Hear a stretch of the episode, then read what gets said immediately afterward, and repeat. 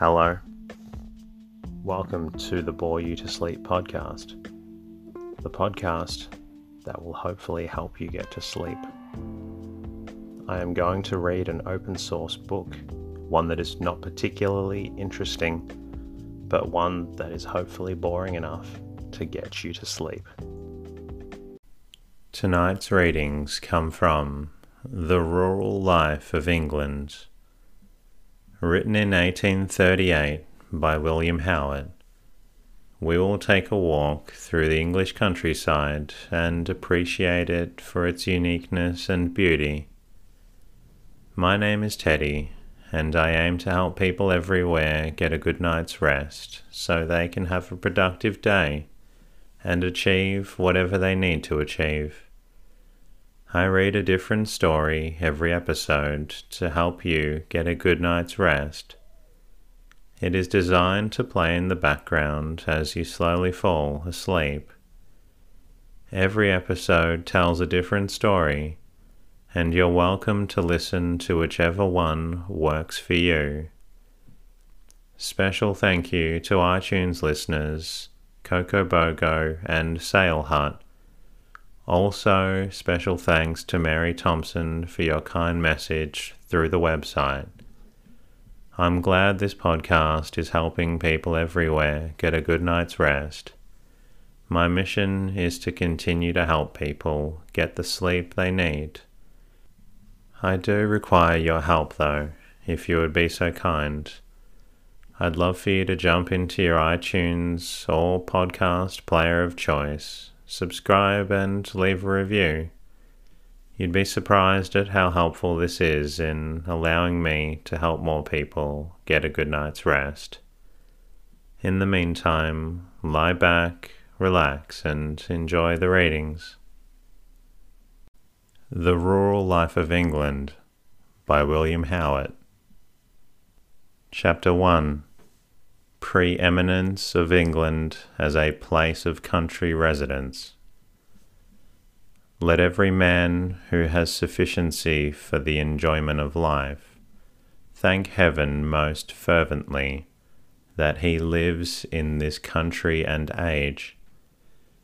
They may tell us of the beauty of southern skies and the softness of southern climates but where is the land which a man would rather choose to call himself a native of, because it combines more of the requisites for a happy and useful existence, more of the moral, social, and intellectual advantages without which fair skies or soft climates would become dolorous or at best indifferent. I say, let every man gratefully rejoice, who has the means of commanding the full blessings of English life. For alas, there are thousands and millions of our countrymen who possess but a scanty portion of these whose lives are too long and continuous a course of toil and anxiety to permit them even to look round them and see how vast are the powers of enjoyment in this country, and how few of those sources of ease, comfort, and refined pleasure are within their reach. I trust a better day is coming to this portion of our population, that many circumstances are working together to confer on the toiling children of these kingdoms the social rewards which their unwearied industry so richly merits. But for those who already hold in their hands the golden key, where is the country like England? If we are naturally proud of making a portion of a mighty and glorious kingdom, where is the kingdom like England? It is a land of which the most ambitious or magnanimous spirit may well say with a high emotion, This is my country. Over what an extent of the earth it stretches its territories, over what swarming and diversified millions it extends its sceptre. On every side of the globe lie its outspread regions under every aspect of heaven walk its free or tributary people. In the West Indies, in the vaster dominions of the East, in America and Australia, through each wide continent and many a fair island. But its political and moral power extends even far beyond these what nation is there, however great, that does not look with breathless anxiety to the movements of England? What country is not bound up with it in the strongest interests and hopes? What country is there which does not feel the influence of its moral energy? Through all the cities and forests of Republican America, the spirit of England, as well as its language, lives and glows. France, Germany, and even Russia, to the depths of its frozen heart, feel the emanations of its free and popular institutions. Every pulse of love which beats here, every principle of justice that is more clearly recognized, every sentiment of Christianity that is elevated on the broad basis of the human heart, hence spreads through the earth as from a centre of moral life, and produces in the remotest regions its portion of civilization. It is something to make a part, however small, of such a nation it is something to feel that you have such a scope of power and beneficence in the earth.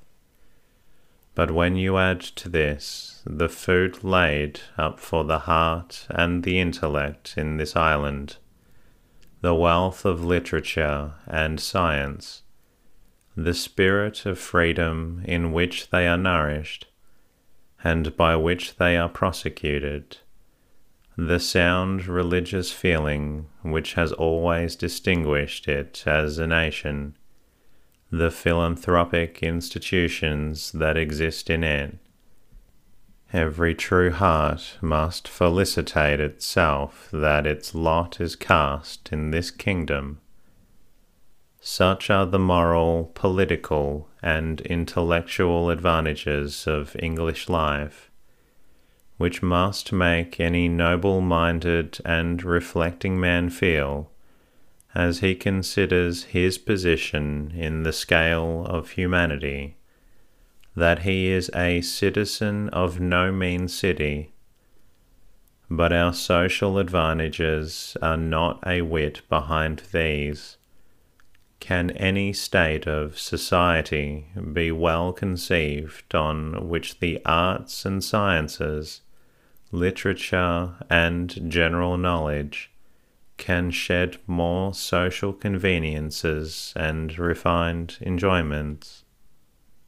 In our houses, in our furniture, in all the materials for our dresses, in the apparatus for our tables, and the endless variety of good things by which they are supplied for which every region has been traversed and every art in bringing them home, or raising them at home, has been exerted in books and paintings, in the wonderful provision and accumulation of every article in our shops, that the real wants or the most fanciful desires of men or women may seek for in our gardens, roads, the beautiful and affluent cultivation of the country, What nation is there, or has there been, which can for a moment bear a comparison with England? And this we may ask, not merely as it respects gas, steam, the marvelous developments of chemistry and electromagnetism, by which the mode and embellishment of our existence have been so much changed already, and which promise yet changes too vast to be readily familiarized to the imagination but of a thousand other privileges and conveniences in which England is preeminent. It is, however, to our rural life that we are about to devote our attention, and it is in rural life that the superiority of England is, perhaps, more striking than any other respect. Over the whole face of our country, the charm of a refined existence is diffused.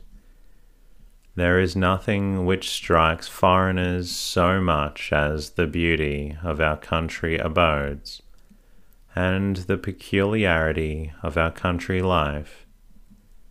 The elegances, the arts, and refinements of the city are carried out and blended from end to end of the island so beautifully with the peaceful simplicity of the country that nothing excites more the admiration of strangers than those rural paradises, the halls, castles, abbeys, lodges, and cottages in which our nobility and gentry spend more or less every year. Let Prince Pückler Muskau, Washington Irving, Willis, Count Pecchio, Rice, and others tell you how beautiful in their eyes appeared the parks, lawns, fields, and the whole country of England cultivated like a garden. It is true that our climate is not to be boasted for its perpetual serenity. It has no lack of abuse, both from our own countrymen and others.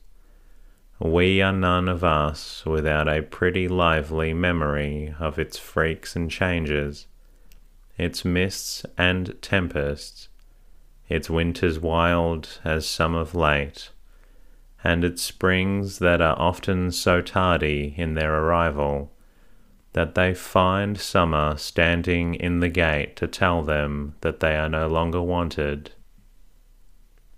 All this we know, yet which of us is not ready to forgive all of this and to say with a full heart, England, with all thy faults, I love thee still. Which of us is not grateful and discerning enough to remember that even our fickle and imperfect climate has qualities to which England owes much of its glory, and we many a proud feeling and victorious energy? Which of us can forget that this abused climate is that which has not enervated by its heats, has not seduced by its amenities, has not depopulated by its malaria, so that under its baneful influence we have become feeble, listless, reckless of honour or virtue, the mean, the slothful, the crouching slaves of barbarians, or even effeminate despots. It is that which has done none of these things, produced no such effects as these, but it is that which has raised millions of frames strong and muscular and combatant, and enduring as the oaks of its rocky hills, that has nerved those frames to the contempt alike of danger and effeminacy, and has quickened them with hearts full of godlike aspirations after a virtuous glory. What a long line, what ages after ages of invincible heroes, of dauntless martyrs and freedom and religion, of solemn stages and lawgivers, of philosophers and poets, men sober and prescient, and splendid in all their endowments as any country ever produced. What a line of these has flourished amid the glooms and severities of this abused climate, and while Italy has sunk into subjection and Greece lain waste beneath the feet of the Turk, has piled up by a succession of matchless endeavours the fame and power of England to the height of its present greatness. And will any man tell me that the spirit of our climate has had nothing to do with the begetting and nourishing the energy which has borne on to the immortality of these great men, which has quickened us with earth's best blood, which has given us titles manifold, the gloom and desolate majesty of autumn, the wild magnificence of thunderstorms, with their vivid lightnings and their awful uproar, the lurid darkness of their clouds, and the outshining of rainbows, have these had no effect on the meditations of divines and the songs of poets? Has the soul concentrating power of winter driven our riders into their closets in vain? Have the fireside festivities of our darkest season have the blazing Yule clog and the merriment of the old English hall, things which have grown out of the very asperity of the climate, left no traces in our literature. Did Milton, Bacon, Spenser, Shakespeare, and such spirits walk through our solemn halls, whether of learning or religion, or baronial pomp, all of which have been raised by the very genius of a pensive climate? Or did they climb our mountains and roam our forests, amid winds that roared in the boughs and whirled their leaves at their feet, and gather thence no imagery, no smiles, no vigour of thought and language, such as still skies and flowery meadows could not originate. Let us turn to the lays and romances of Scott and Byron, and see whether brown heaths and splintered mountains, the savage ruins of craggy coasts, moaning billows, mists, and rains, the thunder of cataracts and the sleep of glens, all seen and felt under the alternations of seasons and of weather, such only as an unsettled climate could shew, have not tinged their spirits and therefore their works with hues of an immortal beauty, the splendid product of a boisterous climate why they are these influences which have no small share in the creation of such men as Burns, Bloomfield, Hogg, and Clare, the shepherd poets of a free land and an out of door life. Yes, we are indebted to our climate for a mass of good, a host of advantages of which we little dream till we begin to count them up. And are all our experiences of the English climate those of gloom? Are there no glorious sunsets, no summer evenings, balmy as our dreams of heaven, no long sunny days of no dewy mornings, whose freshness brings with it ideas of earth in its youth, and the glades of paradise trod by the fair feet of Eve? Have we no sweet memories of youth and friendship in which such hours, such days, in which fields of harvest, hay harvest and corn harvest, with all their rejoicing rustic companies, lie in the sunshine? Are there none of excursions through the mountains along the seashores, of sailing on fair lakes or lying by running waters in green and flowery dales, while overhead shone out skies so blue and serene that they seemed as though they could never change. In every English bosom there lie many such sweet memories and if we look through the whole of one of the worst seasons that we have, what intervals of pleasant weather we find in it. One of the great charms of this country, too, dependent on its climate, is that rich and almost perpetual greenness of which strangers always speak with admiration. But what of climate?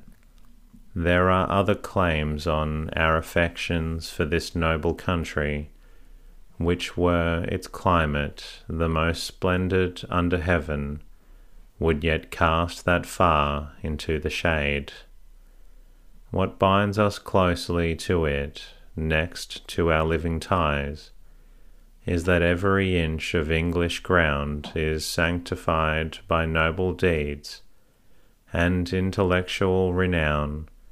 But on this topic, Mrs. Howitt has, in her wood Leighton put into the mouth of a worthy clergyman of Staffordshire, words that will better express my feelings than any I can use now.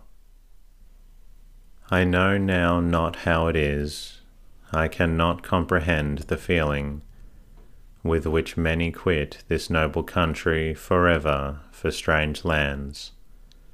And yet it may be said that hundreds do it every day, and for thousands it may well indeed be the case.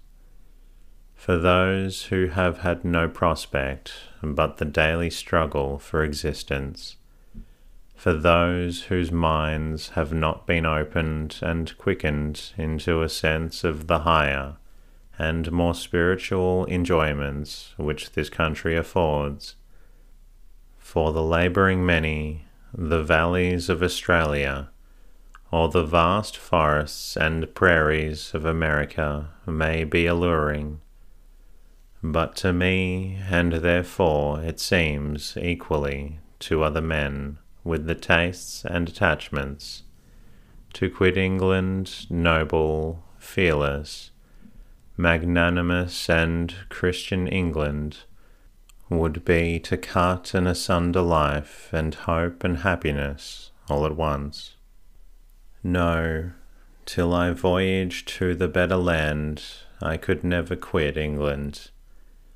What after all the ages that have been spent in making it habitable and homelike after all the bloodshed in its defence, and for the maintaining of its civil polity, after all the consumption of patriotic thought and enterprise, the labours of philosophers, divines, and statesmen to civilize and Christianize it, after the time, the capital, the energies employed from age to age to cultivate its fields, dry up marshes, build bridges, and lay down roads, raise cities, and fill every house with the products of the arts and the wealth of literature.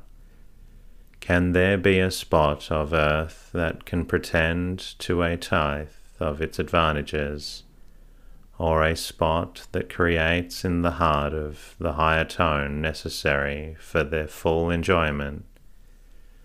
why every spot of this island is sanctified not only by the efforts of countless patriots, but as the birthplace and abode of men of genius. Go where you will, places present themselves to your eyes, which are being stamped with the memory of some one or others of those burning and shining lights that have illuminated the atmosphere of England with their collective splendour, and made it visible to the men of farthest climates. Even in this secluded district, which, beautiful as it is, is comparatively little known or spoken of, amongst the generality of English people, how many literary recollections surround you? To say nothing of the actors in great historical scenes, the Talbots, Shrewsburys, Dudleys, and Bagots of former ages, or the Ansons, Vernons, St. Vincents, and Pagets of the later and present ones. In this country were born those excellent bishops Hurd and Newton, and the venerable antiquary and herald, Elias Ashmole. To say nothing of the amount of taste and knowledge that exist in the best classes of society hereabout, we have today passed the houses of Thomas Gisborne and Edward Cooper clergymen who have done honour to their profession by their talents and the liberality of their sentiments. In that antiquated Fauldhall hall once lived old Squire Burton, the brother of the author of the Anatomy of Melancholy, and there is little doubt that some part of that remarkable work was written there by that dove Izaak Walton, that pious old man, the lover of the fields and historian of the worthies of the church, used to stroll and meditate or converse with his friend Charles Cotton, a Staffordshire man too. In the words of Wootton, which are very visible hence by daylight, once wandered a very different but distinguished person, the wayward Rousseau. In Uttoxeter, that great but ill used and ill understood astronomer, Flamsteed, received the greater part of his education, and from Lichfield, the spires of whose cathedral we have seen today, went out Johnson and Garrick, each to achieve supremacy in his own track of distinction. And there too lived Anna Seward, who, with all her egotism and faults of taste, was superior to the women of her age, and had the sagacity to perceive amongst the very first the dawning fame of Southey and Sir Walter Scott. If this comparatively obscure district can thus boast of having given birth or abode to so many influential intellects, what shall not England, entire and glory crowned England, and who shall not feel so proud to own himself of its race and kindred, and if he can secure for himself a moderate share of its common goods, be happy to live and die in it. Thus it is all England through. There is no part of it in which you do not become aware that there some portion of our national glory has originated. The very coachman, as you traverse the highways, continually point out to you spots made sacred by men and their acts. There say they was born or lived Milton or Shakespeare, Locke or Bacon, Pope or Dryden. That was the castle of Chaucer. There now lives Wordsworth, Southey or Moore. There Queen Elizabeth was confined in her youth. Here she confined Mary of Scotland in her age. There Wycliffe lived, and here his ashes were scattered in the air by his enemies. Here was born Cromwell or Hampden. Here was the favourite retreat of Chatham, Fox, Pitt, or other person who in his day exerted a powerful influence on the mind or fortunes of this country.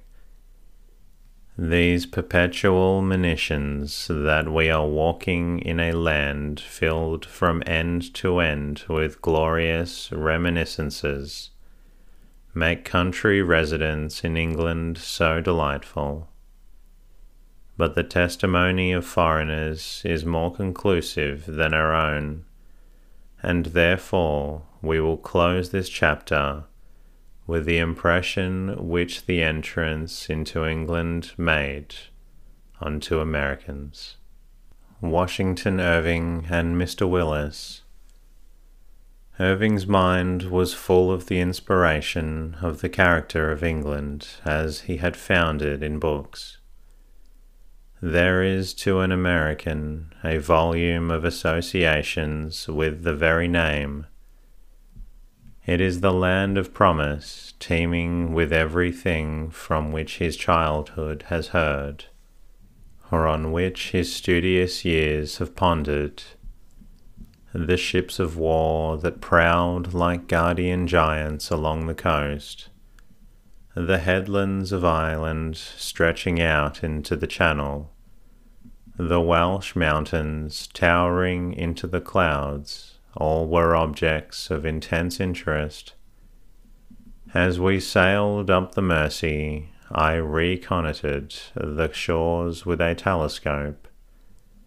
My eye dwelt with delight on neat cottages with their trim shrubberies and green grass plots I saw the mouldering ruin of an abbey overrun with ivy, and the taper spire of a village church rising from the brow of a neighbouring hill.